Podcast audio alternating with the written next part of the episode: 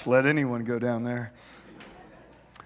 Uh, the title today is A Mechanical World, and, and I think that'll make sense as we, as we dive into to these chapters. So, we're in the book of Job, and if this is your first time and you're joining us, let me just give a little recap. So, Job is a, a righteous guy, he loves God very much. And because of his devotion to God, God has blessed him with a large family and with great wealth. And then we're told that the Satan shows up. Remember, Satan is not a name, but it's a title. It means the enemy, the deceiver. So the Satan, the enemy, shows up. And, and he says, Job's faith isn't real. He only loves you, God, because you give him good things. And, and so, through a series of trials, God allows Satan to bring great suffering upon Job. He loses his health, he loses his wealth, he, he loses his family. And then we see how Job responds. He worships God. The Satan is wrong, Job's faith is real, and God is worthy of all glory and all honor. And the story's not over at that point. What we'll see next week is that Job is confused and he wants answers. And, and so we'll be getting that as we begin looking at Job's speeches. But this week, we're going to see that three of Job's friends show up and they come to comfort him. But in reality, if you know the story, they bring no comfort. They come with no tissues, no shoulders to cry on, no gentle counsel. They have already diagnosed the problem. Do you know those kind of people? Like they can take a small amount of information and they know everything at that moment and they're never wrong. So that's that's these friends and that's what they're doing as they come. They're going to make great claims with the information that they have. Now we might be tempted to think that since Satan has kind of slipped into the background, that really the attack on Job is over. But what we're going to see is that's not the case at all. Like runners in a relay race, these friends have taken the baton from Satan and they're going to now furiously attack Job with their words. They offer no grace, no mercy. And so, what we understand is the battle is not over yet. It's continuing, just on a different front now. And so, these friends they have a very mechanical understanding about God and about the world. What I mean by that is that there's no mystery to it. They have it all figured out like a machine. They have a manual. They know how the machine works. They know how God works. They know how the world works. There's no mystery. They have it all figured out. And because Job doesn't agree with them, they're going to become extremely angry with Job as the speeches continue. And so, the main point that we're going to see is that God saves us by his grace so that we would not trust in ourselves. And so, that's, that's what we're going to see as we dig into this passage. Um, so, we have nine chapters that we can choose from. We're not going to read them all. I know you're disappointed nine chapters of speeches. Uh, and so um, I, I, really had to pick one that I wanted us just to read, and we'll spend some time in it, but we're going to look at a lot of passages today. Uh, so if you have your Bibles, go ahead and turn to Job chapter 11, and I want to invite you to stand. And this will be a, a sampling of what the friends are going to say in these nine chapters. And we're just going to read verses 1 through 6 of Job chapter 11 it says in verse 1 Then Zophar, the Naamathite, answered and said, Should a multitude of words go unanswered, and a man full of talk be judged right? Should your babble silence men, and when you mock, shall no one shame you? For you say, My doctrine is pure, and I'm clean in God's eyes. But oh, that God would speak and open his lips to you, and that he would tell you the secrets of wisdom, for he is manifold in understanding. Know then that God exacts of you less than your guilt deserves. Let's pray. Father, Father, I just pray that through your spirit right now, working in your word, that you would give us wisdom. God, I pray that we would rightly understand the gospel that salvation is by grace and not by works. And Lord, I pray that we would see the errors and the lies in, in the friends of Eliphaz, Bildad, and, and Zophar. And that we would not fall prey to that. And if we have believed any of these lies, Lord, I pray that you would root that out of our hearts and our minds this morning. give us an accurate and a clear understanding not only who you are, who your son Jesus is, what it means to be saved, and how we live a godly life. In your name, Jesus, amen. You all may be seated. Uh, so, what I want to do in the beginning is, is I just want to make sure we understand who these friends are, uh, what, what, what is their worldview when they're, when they're coming to Job. And so I have three, three things that we just need to understand when, when thinking about these guys. Uh, number one, they believe that God is in control. All throughout the book of Job, God's sovereignty is upheld. The friends never once deny this truth. Number two, they believe God is just. The friends will fully affirm that God always does what is right. And number three, God punishes uh, the, the wicked and he rewards the righteous. In fact, it's because of this the friends become so angry at Job. He, he continually declares that he's righteous and blameless. Now, when it says that Job is blameless, it doesn't mean he's sinless. Only Jesus was sinless. But it means that, that when he does sin, he confesses it, he comes before God and asks for forgiveness. Um, he has not lived a secret life of sin that now God has, has found out and Job's being punished for. And so you might say, well, how do we know Job's friends are wrong? Because when we read that, they, they believe God is sovereign and that he's just and that, that he rewards the righteous and, and punishes the wicked. Don't we all believe that? Like none of us, I think, would disagree. So how do we know Job's wrong, Job's right and they're wrong? Like, could it not be the other way around? Could it not be that Job is wrong? Could it not be that he does have some type of sin in his life that now God is punishing him for? How do we know? Well, we know for two reasons that the friends are wrong and Job is right. And I'll just give them to you. Number one, because the way the book begins. We have chapters one and two, which we spent a couple weeks looking at that. And in chapters one and two, three times we are told that Job is, is blameless, upright, fears God, and turns away from evil. And in fact, in Job chapter 1, verse 8, God himself says, There is no one like Job on all the earth. So, so three times in the opening chapters, which really, which remember, it's a prologue, Job has no idea that chapters one and two take place. They're for yours and my benefit, so that when we're reading the book of Job, we know why everything is happening, so that we won't be like Eliphaz, Bildad, and Zophar, the friends. So that's reason number one. Reason number two, the way the book ends. And so in chapter 42, verses 7 through 9, some of the last verses in the book, this is what we read.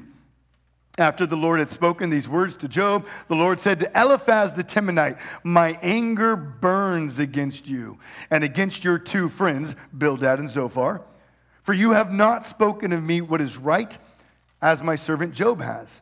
Now, therefore, take seven bulls and seven rams and go to my servant Job and offer up a burnt offering for yourselves, and my servant Job shall pray for you. For I will accept his prayer, not to deal with you according to your folly for you have not spoken of me what is right, as my servant Job has. So Eliphaz the Temanite, and Bildad the Shuhite, and Zophar the Naamathite went and did what the Lord had told them, and the Lord accepted Job's prayer. So we have these two bookends uh, uh, around the book of Job that says Job is right, the friends are wrong. So it's not me coming and telling you, hey, I think these guys are wrong. I'm not trying to influence you in any way. This is what the text is saying, and it's given that we're given these bookends so that we would read the book of Job with this lens and understanding he doesn't have a secret life of sin. Bildad, Zophar, and uh, Eliphaz, the message that they bring is going to be wrong. They, they, in a sense, they're, they're worldly counselors bringing worldly wisdom. They offer no real comfort, no joy, and no hope. In fact, if we were to think of it this way, Job is, is drowning in suffering, and their answer is to throw him a concrete filled life preserver. Here, Job, take this. We're here to comfort you. And watch him drown all the more. Here's the problem, or here's, I'll say, the difficulty or the challenge what they say sounds really right. Like if you've read Job, you're like, well, that sounds right. Well, that sounds right. that sounds right. So let me give you a couple examples. Like Job chapter 8, verses 5 and 6. This is what we read. This is Bildad speaking. And these are just great names to not name your kid. So if you're wrestling, we've had some new parents here. Um, if you're still wrestling with names or, you know, future kids, you don't go with Delilah. You know, you don't go with Jezebel. You don't go with Bildad, Zophar, Eliphaz. These are just names. They're kind of like off, off the name list. So just remember that. Here's what, Joe, here's what Bildad says. If you will seek God and plead with the Almighty for mercy, if you are pure and upright, surely he will rouse himself for you and restore your rightful habitation. I mean, that, so if you seek God, he will, he will bless you. I mean, don't we read that all throughout the Psalms? That sounds right. Job chapter 11, verse 20. Zophar, but the eyes of the wicked will fail. All way of escape will be lost to them, and their hope is to breathe their last. He's basically saying, look, the wicked will perish. Well, don't we read that all in the Psalms also and all throughout scriptures? So, how are these statements wrong? Because in and of themselves, they sound really right. Well, you and I know that we can cherry pick just about any statement from any speech, and we can characterize the person by either wicked or good based upon how we use those words, right? Like we just extract a certain sentence from someone's speech, we see this all the time on news and social media, and we can characterize someone however we want. So, what we have to remember is the context that these words are being said in, their argument. And we have to remember the beginning and the end of Job, that we are told he is righteous and Job's friends are wrong. So we must understand that even when what they say is right, based upon the context and the argument that they're giving, it's wrong. Does that make sense? We'll see as we go through. Um, so, what we're going to do is we're going to summarize nine chapters, all the friends' arguments. Um, each friend basically is going to show up and they're going to give a speech. So, Eliphaz will show up and then Job will speak, and then Bildad, and then Job will speak, and then Zophar, and then Job will speak. And this will go round after round after round. Three rounds of this will happen. And as this uh, continues, as these speeches uh, progress, so will the anger of these friends increase and escalate. In fact, it's going to escalate so much that at the end, Zophar, the one we read from, he's not even going to speak. So there's actually only eight speeches because he's so ticked off. He's like, I'm not even wasting words anymore. So he's done with Job. And so we need to remember that the reason that they're coming at him so strong is that they have this mechanical understanding of the world. Everything is figured out. In order to hold this position, they have to reject three biblical truths. And so, what I want to do this morning is just walk through these truths. Now, it's easy for us to, to look at these three guys and go, yep, they're wrong. But we need to realize that these three truths also creep their way into the church. And, and we're going to, as we walk through them, you might even find yourself saying, Oh, I've thought some of these things before, or we have said this before, or I do think that when I'm in suffering, or I have counseled people this way, because what we find out is that you can't necessarily keep these things out of the church. They do slip their way in. That is Satan's strategy. And so, what we're going to do is look at three reasons why Job's friends are wrong. Number one, they do not believe in mystery. What I mean by that is they look at the world and God who runs this world like, like a machine, and they have it all figured out. And, and I think if you've been in church a while, you, you, sometimes may have heard people come to God like a vending machine. Uh, the vending machine analogy is actually really helpful here, and we'll just kind of carry that throughout this whole sermon. Uh, if you put in the correct money and you push the correct button, like A11, you get the Snickers, right? That's what happens. It's, it's pretty easy. Or if you want to drink, my kids love when they go over to Timberline High School, they watch one of the, um, the basketball games. There's a vending machine. My son Caleb knows exactly where that is. He has the money. He goes to it first thing when we get there, and he gets whatever drink he gets. And when he puts in the money and he pushes the button, what happens? The drink falls out. Every, well, yeah, we'll it every single time, unless if it's out. But every time. So, so that's how these guys are looking at the world. That's how they understand God. Like, like, think about it. If we go back to Zophar, what we saw in chapter 11 here, think about what he says. Should your babble silence men, and when you mock, shall no one shame you? For you say, My doctrine is pure, and I am clean in God's eyes. But oh, that God would open his lips to you and that he would tell you the secrets of his wisdom, for his manifold, for his, he is manifold in understanding. Know then that God exacts of you less than your guilt deserves. So, in essence, Zophar says, Shut up, Job. This is what he's saying. It's like, should you not be silenced? You don't understand God, Job. Your doctrine is filled with errors. I, I wish that God would speak to you so you would know him like we do. So you would have the wisdom and the understanding that we do, and you would know how wrong you are, Job. Or this is what Bildad says in Job chapter 8. If you will seek God and plead with the Almighty for mercy, if you are pure and upright, surely he will rouse himself for you and restore your rightful habitation. Do you notice the formula that, that Bildad gives there? Like it, it's a formula. It's a very prosperity gospelish formula. If you do what's right, Job, God will fix your situation. And do you remember what Satan said in the very beginning? The only reason Job loves you is because you give him good things. What's the temptation here? Job, just confess your sins so you get good things again.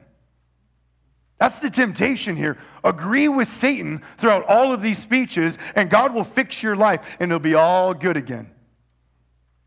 They have a very mechanical understanding of God. If you just push the right buttons, then God will give you good things. But if you push the wrong buttons, if you've done evil things, then God will bring suffering upon you. I mean, this is a works based salvation that characterizes all religions except for Christianity.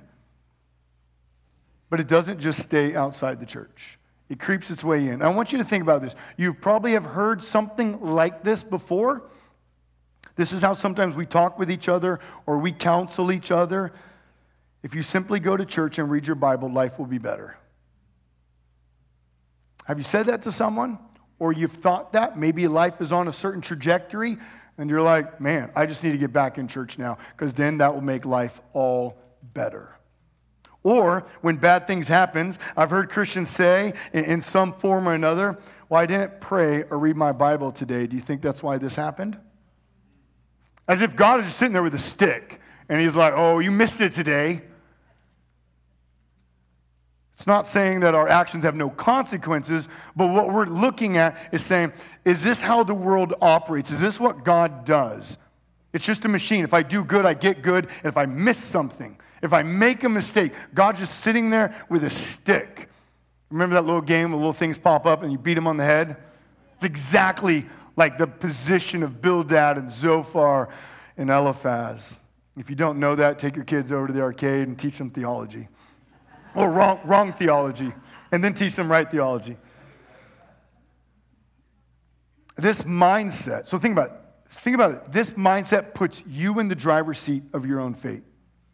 Your actions control whether good things or bad things come into your life, or, or to maybe change analogies a little bit. And we were to think of like the genie in a bottle. Anyone watch Aladdin? Our kids know Aladdin, right? You got the, the cartoon version or now the real life. Cartoon one was better. Um, if, if you just rub it, the genie comes out, and then what does the genie do? Whatever you tell him. If you do good works, you rub the bottle with good works, he'll do whatever you say.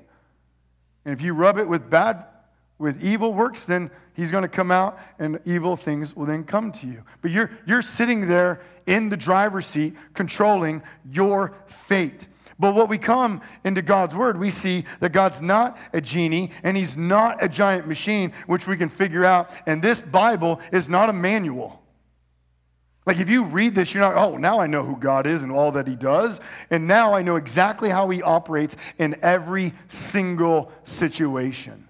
That's not what the Bible is necessarily about. Rather, what this word does, it reveals to us an infinitely powerful, gracious, good, righteous, and patient God who loves us. That's what it introduces us to God. And because we know that He's infinite, we know that there's mystery in everything there is about God. Now, that means, that doesn't mean we don't know anything about God. He's given us His word, so we do know God, but we'll never know Him fully. And so we need to realize that every doctrine and everything we know about God, we don't know to its fullest extent. Does that make sense? He's infinite. So we know He's good, and we have an understanding of His goodness, but He's gooder than we can imagine, right? That's a good word. Good theology coming out in lots of words today. So, but we don't need to be frustrated by the fact that He's infinite and that there's mystery. Rather, that ought to move us to praise and worship. And that's not me telling you that. That's what the Apostle Paul says. So in, in Romans 11, verse 33, Paul has spoken for 11 chapters on the gospel. He's outlining the gospel, shows our depravity, shows how Christ comes, on how he absorbs the very wrath of God, the freedom that we now have in Christ. He's explaining this whole gospel salvation that we have. And he gets to chapter 11, verse 33, and he says, Oh, the depth of the riches and wisdom wisdom and knowledge of God. How unsearchable are his judgments, how inscrutable his ways. For who has known the mind of the Lord, or who has been his counselor, or who has given a gift to him that he might be repaid? For from him and through him and to him are all things. To him be glory forever. Amen. Isn't that an awesome passage? Memorize that one. But what's he praising God for? Does he praise God for what he knows?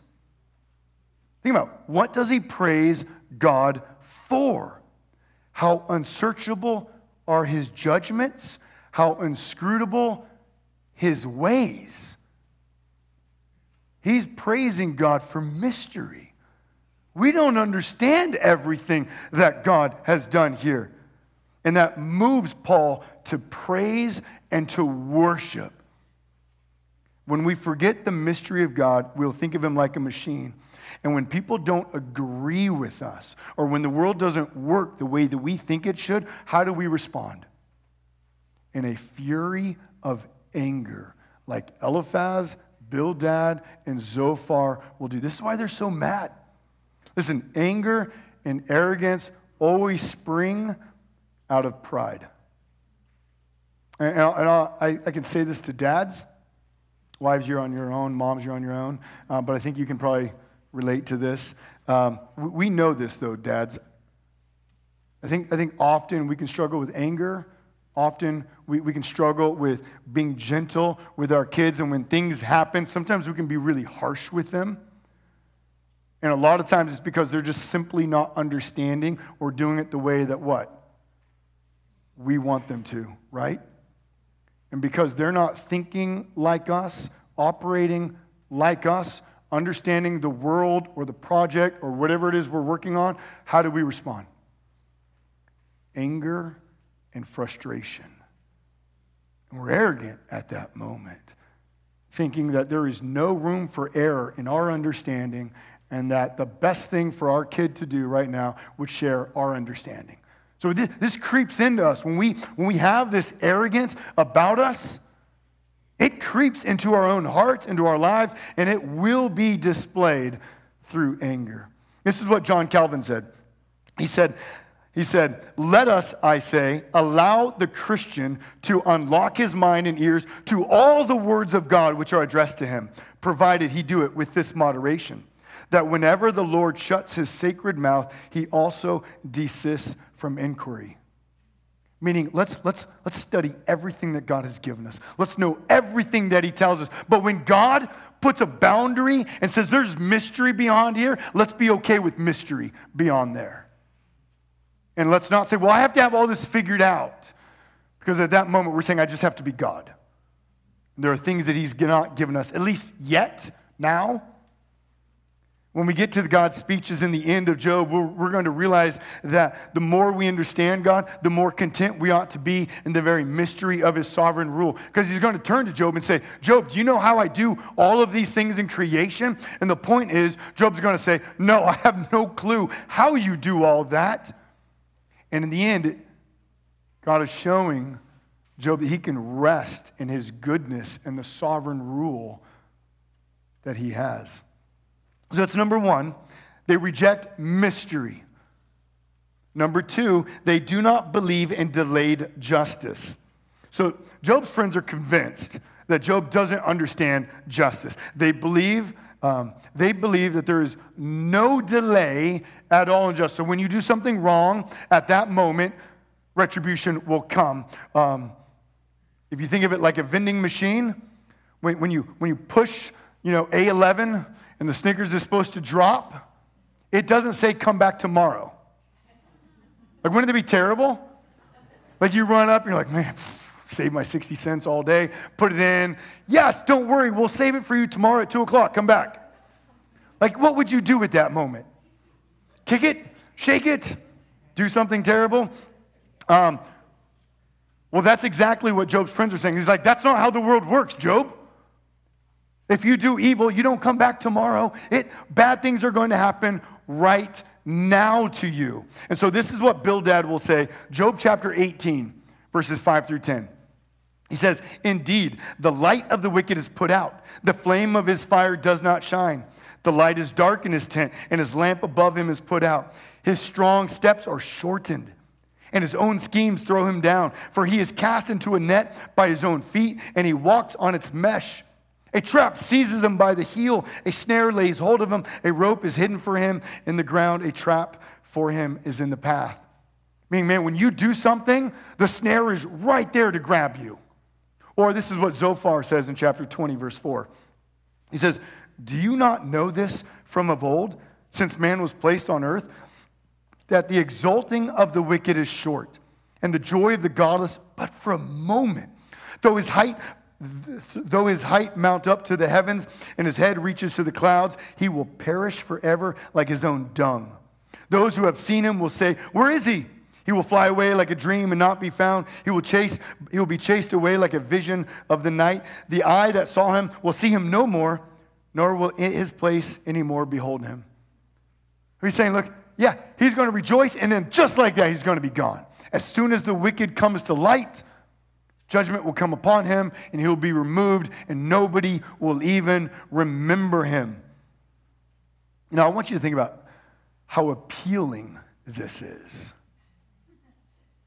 You laugh, it's really good in a twisted way. Like your circumstances become the means on how you measure how good and bad you are now, if that's what's true. This is how Hinduism, Buddhism, the prosperity gospel, many New Age belief systems, this is how they all operate. Just look at your life. What you have gives you the information to know your worth, your value. Are you good or are you not? And it makes it really easy just to judge other people. I don't need to know anything about you. I can just look at your life. Oh, well, that's a bad person there or he's worse than me. He doesn't have what I have, or oh, that person's really good. I just need to live like that person so I get the good things that he has. This is exactly what Job's friends have done. Google News popped up on their, you know, on, on their screen. To came think on their phone that day, and they're scrolling through, and it's like, oh, Job suffered. Oh, what happened? Oh, he lost everything. Wicked guy. I don't need to know anything else about him. He was a horrible, horrible sinner. Now, there's much we can say here on how that is wrong and, and why that is not a good way to look at life, but, but to deny delayed justice would mean that there is no mercy. And if there is no mercy, there is no gospel. We, we need to understand that. When Adam and Eve sinned back in the garden, now think, think about this vending machine mentality. Evil goes in, evil comes out, right? So, Adam and Eve sinned back in the garden. What should have happened right then if the retribution principle that these three friends are, are, are advocating for was to take place? They're dead right then. Creation project over. God starts now with something new. You and I are never born. That's what would happen if God operated the way these three friends think that he does. But it's because of God's mercy that he suspends judgment, that he would save people. In fact, this is, this is literally Paul's argument in Romans chapter 2, verse 4. Paul says this He says, Do you presume on the riches of his kindness and forbearance and patience, not knowing that God's kindness is meant to lead you to repentance? So, in essence, he's saying, Do you think because you're not suffering right now and you're experiencing God's kindness, that means you're good? That means you're not sinful? That means you're not wicked? He's like, no, that's not what that means. God is kind and he's, he's persevering with you, he's patient with you so that his mercy would go forth. The gospel, the news of Jesus Christ would spread not only to you, but to all peoples in the world, that they would hear it and what? That they would repent. That's why God delays injustice. It's because he's good and he's gracious and he's merciful and he's slow to anger. The fact that God does not judge us right now in his kindness and mercy so we, uh, is so that we can believe in the gospel and be saved. The God of Job's friends, he's a tyrant. He's not gracious. He's not merciful. He's not slow to anger. In fact, this is how so many people think of God of the Bible, right? I mean, you've all heard of these people who, who basically say, Well, I don't want anything to do with the God of the Bible because I've heard about who he is in the Old Testament. They don't even need to read the Bible because that message has gone so uh, rampant throughout culture that everyone just knows, Well, the God of the Bible, God of the Old Testament, he's just angry all the time. He's wrathful. And I why would I worship a wrathful God? I don't even need to read that book. And, and if you think about it, if we are angry and arrogant with others, like Eliphaz, Bildad, and Zophar, then how should we expect them to think of God? What kind of God are they advocating for? Exactly what keeps the world from wanting to know the God of the Bible. Listen, we testify of God's grace, mercy, love, patience when what? We are gracious, merciful, loving, and patient with others. Let me, ask you, and you just, this is not crowd participation time. This is, you know, your introspection time. So don't feel the need to say something. But if I asked you, if you are to reflect God, then what do your words and actions tell others about God? Just look back at this last week. If people were just to look at me, what, what kind of God would they know that I worship? Would it be the God of the Bible or something else? The more we know God, the more we ought to reflect Him. Do you know that? The more we know Him, the more we reflect Him. And we reflect Him with humility. Because why? Go back to point one. There's mystery, right? So we've never so wrapped our head around God that we have every single little part, piece figured out. So we go, man, I know everything. No mystery at all. And if you don't understand, I'll just explain it to you in my arrogance. But rather, the more we know God, the more we reflect Him, the more loving and kind we are, and the more humble we are with others, because we know what's strange is the more we know about God, what? The more we know we don't know. Isn't that crazy? And, yet, the more content we are also. Because he's so much greater and he's gooder. It's a terrible word. It's all you're going to remember today, gooder. But he's so much greater and sweeter than we could have ever imagined. So those are the first two. Number three, they also do not believe in righteous suffering. So if, if the righteous suffer, then God has done something wrong. So let's go back to our vending machine. To say that the righteous suffer would be like putting your money in, pressing the Snickers button, A11, and getting a tofu bowl. like, so I was trying to wrestle, like, what, what would be like the opposite of Snickers? Like, how horrible would that be? You're just like, oh man, nutty goodness, and a tofu bowl. Like, even if that could come out, that's disgusting. And there's no way that whatever was was in there should have made tofu. Um, so, if that happened, and you got this bowl of mush, or however it's, you know, concocted in a vending machine, are you happy? Are you like, yes? Are you eating it? No. What are you going to say? This thing is broken. Like, right, stay away from this machine. It is horrible. It eats your money and gives you mush. So uh, just think about that. It's broken. That cannot happen. This is why they're so angry at Job. Job, you don't understand it. That's not how God works. He doesn't punish the righteous. Listen to, listen to Bildad in chapter 8. He says, How long will you say these things and the words of your mouth be a great wind? Does God pervert justice? Or does the Almighty pervert the right? If your children have sinned against him, he has delivered them into the hands of their transgression. So remember, Job's suffering. He has boils all over him. There's 10 graves in front of him. And, and now uh, Bildad shows up and he's like, Your kids deserved everything they got. They're wicked people. Don't even think that you're innocent or they're innocent. That doesn't happen. Why? Because go back. Does God pervert justice? Does, does God do what's not right, Job? That's his argument.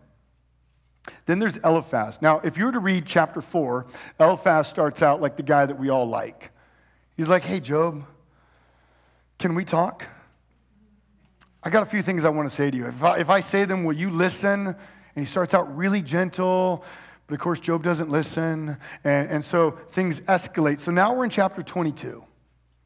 And this is Eliphaz speaking. He's, he's not got the same tone he does in verse 4. He says, Is it for your fear of him that he reproves you and enters into judgment with you? Is not your evil abundant?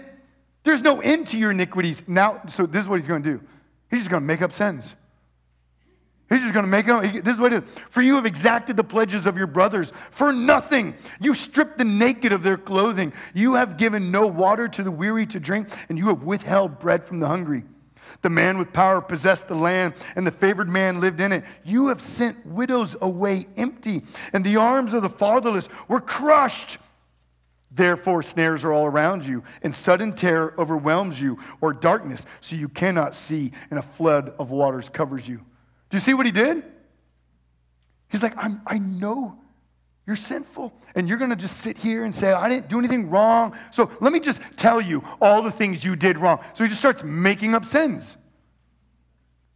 Use your power to take money from, from others. You took their clothes. You neglected the poor and hungry. You didn't care for the widows. This is why such horrible things have happened to you and your kids. You're a terrible person, Job. But notice how verse 4 begins. If you have that slide, can you go back to verse 4? It says, Eliphaz, he mocks Job.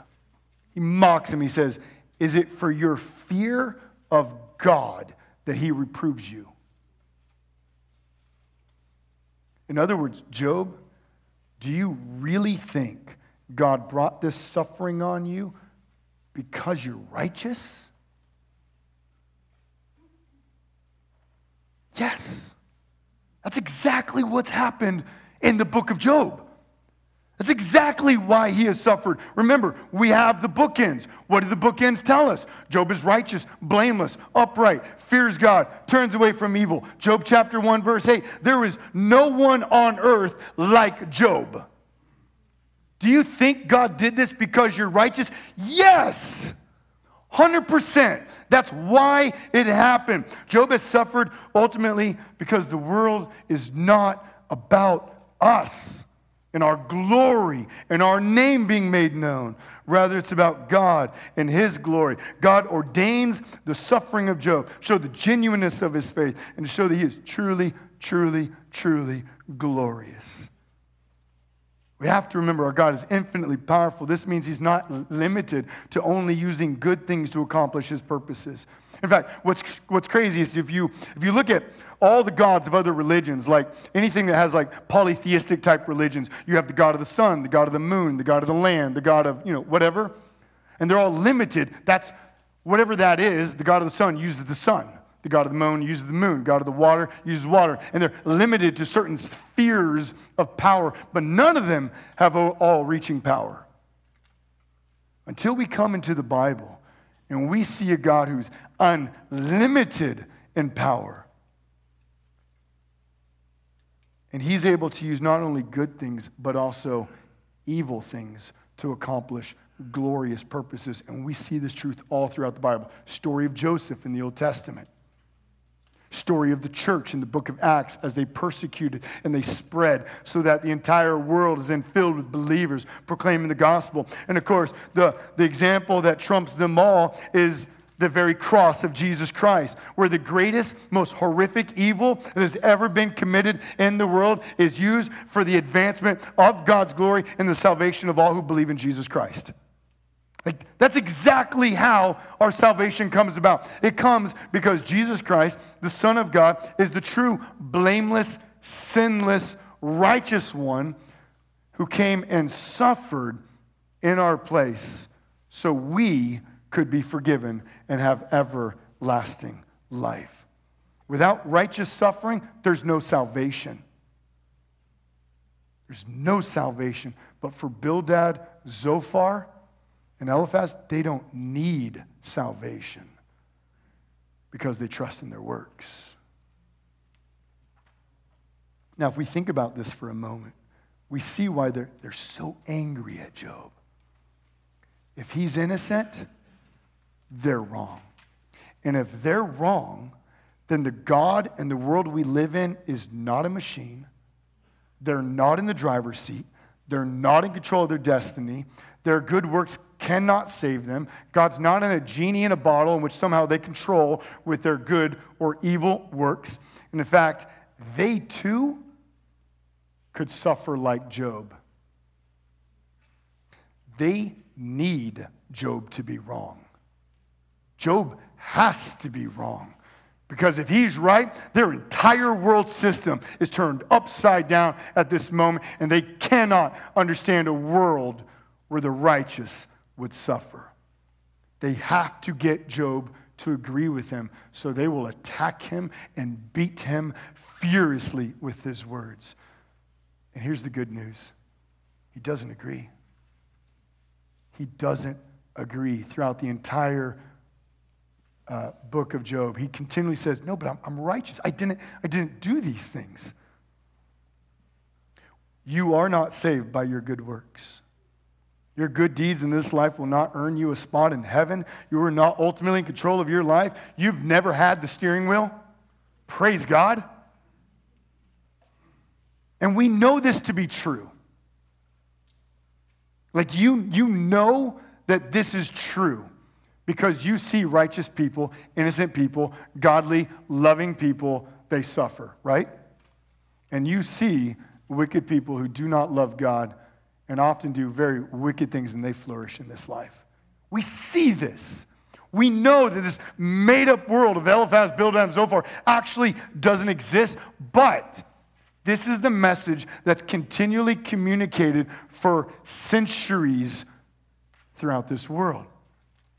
That shows us, because of our sin nature, how much we will reject grace from saving us. We want it to be works according to our sinfulness because that means we have some level of control. But what we see when we come to God's Word is that God is not asleep and the world is not out of control. He uses both good and evil to accomplish His purposes, and God works in this way so we would trust Him and so that we would trust Him for the grace that He gives for our salvation. And ultimately, because our God is full of grace and mercy, not only will our good deeds not save us, but also our bad deeds will not condemn us if we believe in Jesus Christ. Isn't that incredible news? So while the world wants to characterize you by good and by evil, what we know, the good's not going to save you. So if you're here today and you're saying, but I, I live a really good life, when I look at others around me, I'm definitely above them morally. That does nothing for you in the presence of God. And if you're sitting here and looking at yourself and going, I have done horrible things and I have had horrible things happen to me, yet you believe in the gospel of Jesus Christ and you are washed cleansed, and what we read in Isaiah is that you are made white like the snow. His blood washes over you and cleanses you, and you are clean. And God now sees you not in your righteousness or your unrighteousness, but in the righteousness of His Son, so that you would be adopted into His family. And He would look at you and say, Child of God. Isn't that incredible? That's the gospel, that you're saved by grace and not by your works. If you believe in Jesus, you're forgiven and washed clean. Why would we want to be in control? Like, why would you take more comfort in saying, man, if only I'm in the driver's seat and my works just have to outweigh my bad ones, my good ones do? That's a scary proposition when we stand before an infinitely holy, perfect God. Because your good works will never be good enough. The only hope we have is the grace of Christ. And we must know this gospel so that it transforms us and we reflect this gospel, the truth of it, in the way that we love others, in the way that we are humble and kind and patient and merciful with others. And we must, we must counsel others with this gospel so we don't fall into the lies of Eliphaz, Bildad, and Zophar, because we do. We so quickly will go, well, maybe this is happening because X, Y, and Z in my life, or I just wasn't good enough and God's now beating me. We must come back to the gospel every day, every week. Remind ourselves, remind one another that we are saved by grace, not by works. Let's pray. Father, Father, we praise you. Lord, we praise you for nine chapters of men who use a, a wrong theology to try to twist and manipulate Job. And yet, by your goodness, you have included these chapters so that we would see the folly of works, that we would see that we cannot make ourselves right and that God, we would understand that the only way we can be right is because truly the sinless one, your Son, Jesus Christ, came and suffered for us on the cross, that we who believe in him would be forgiven and adopted into your family. I pray we know that truth.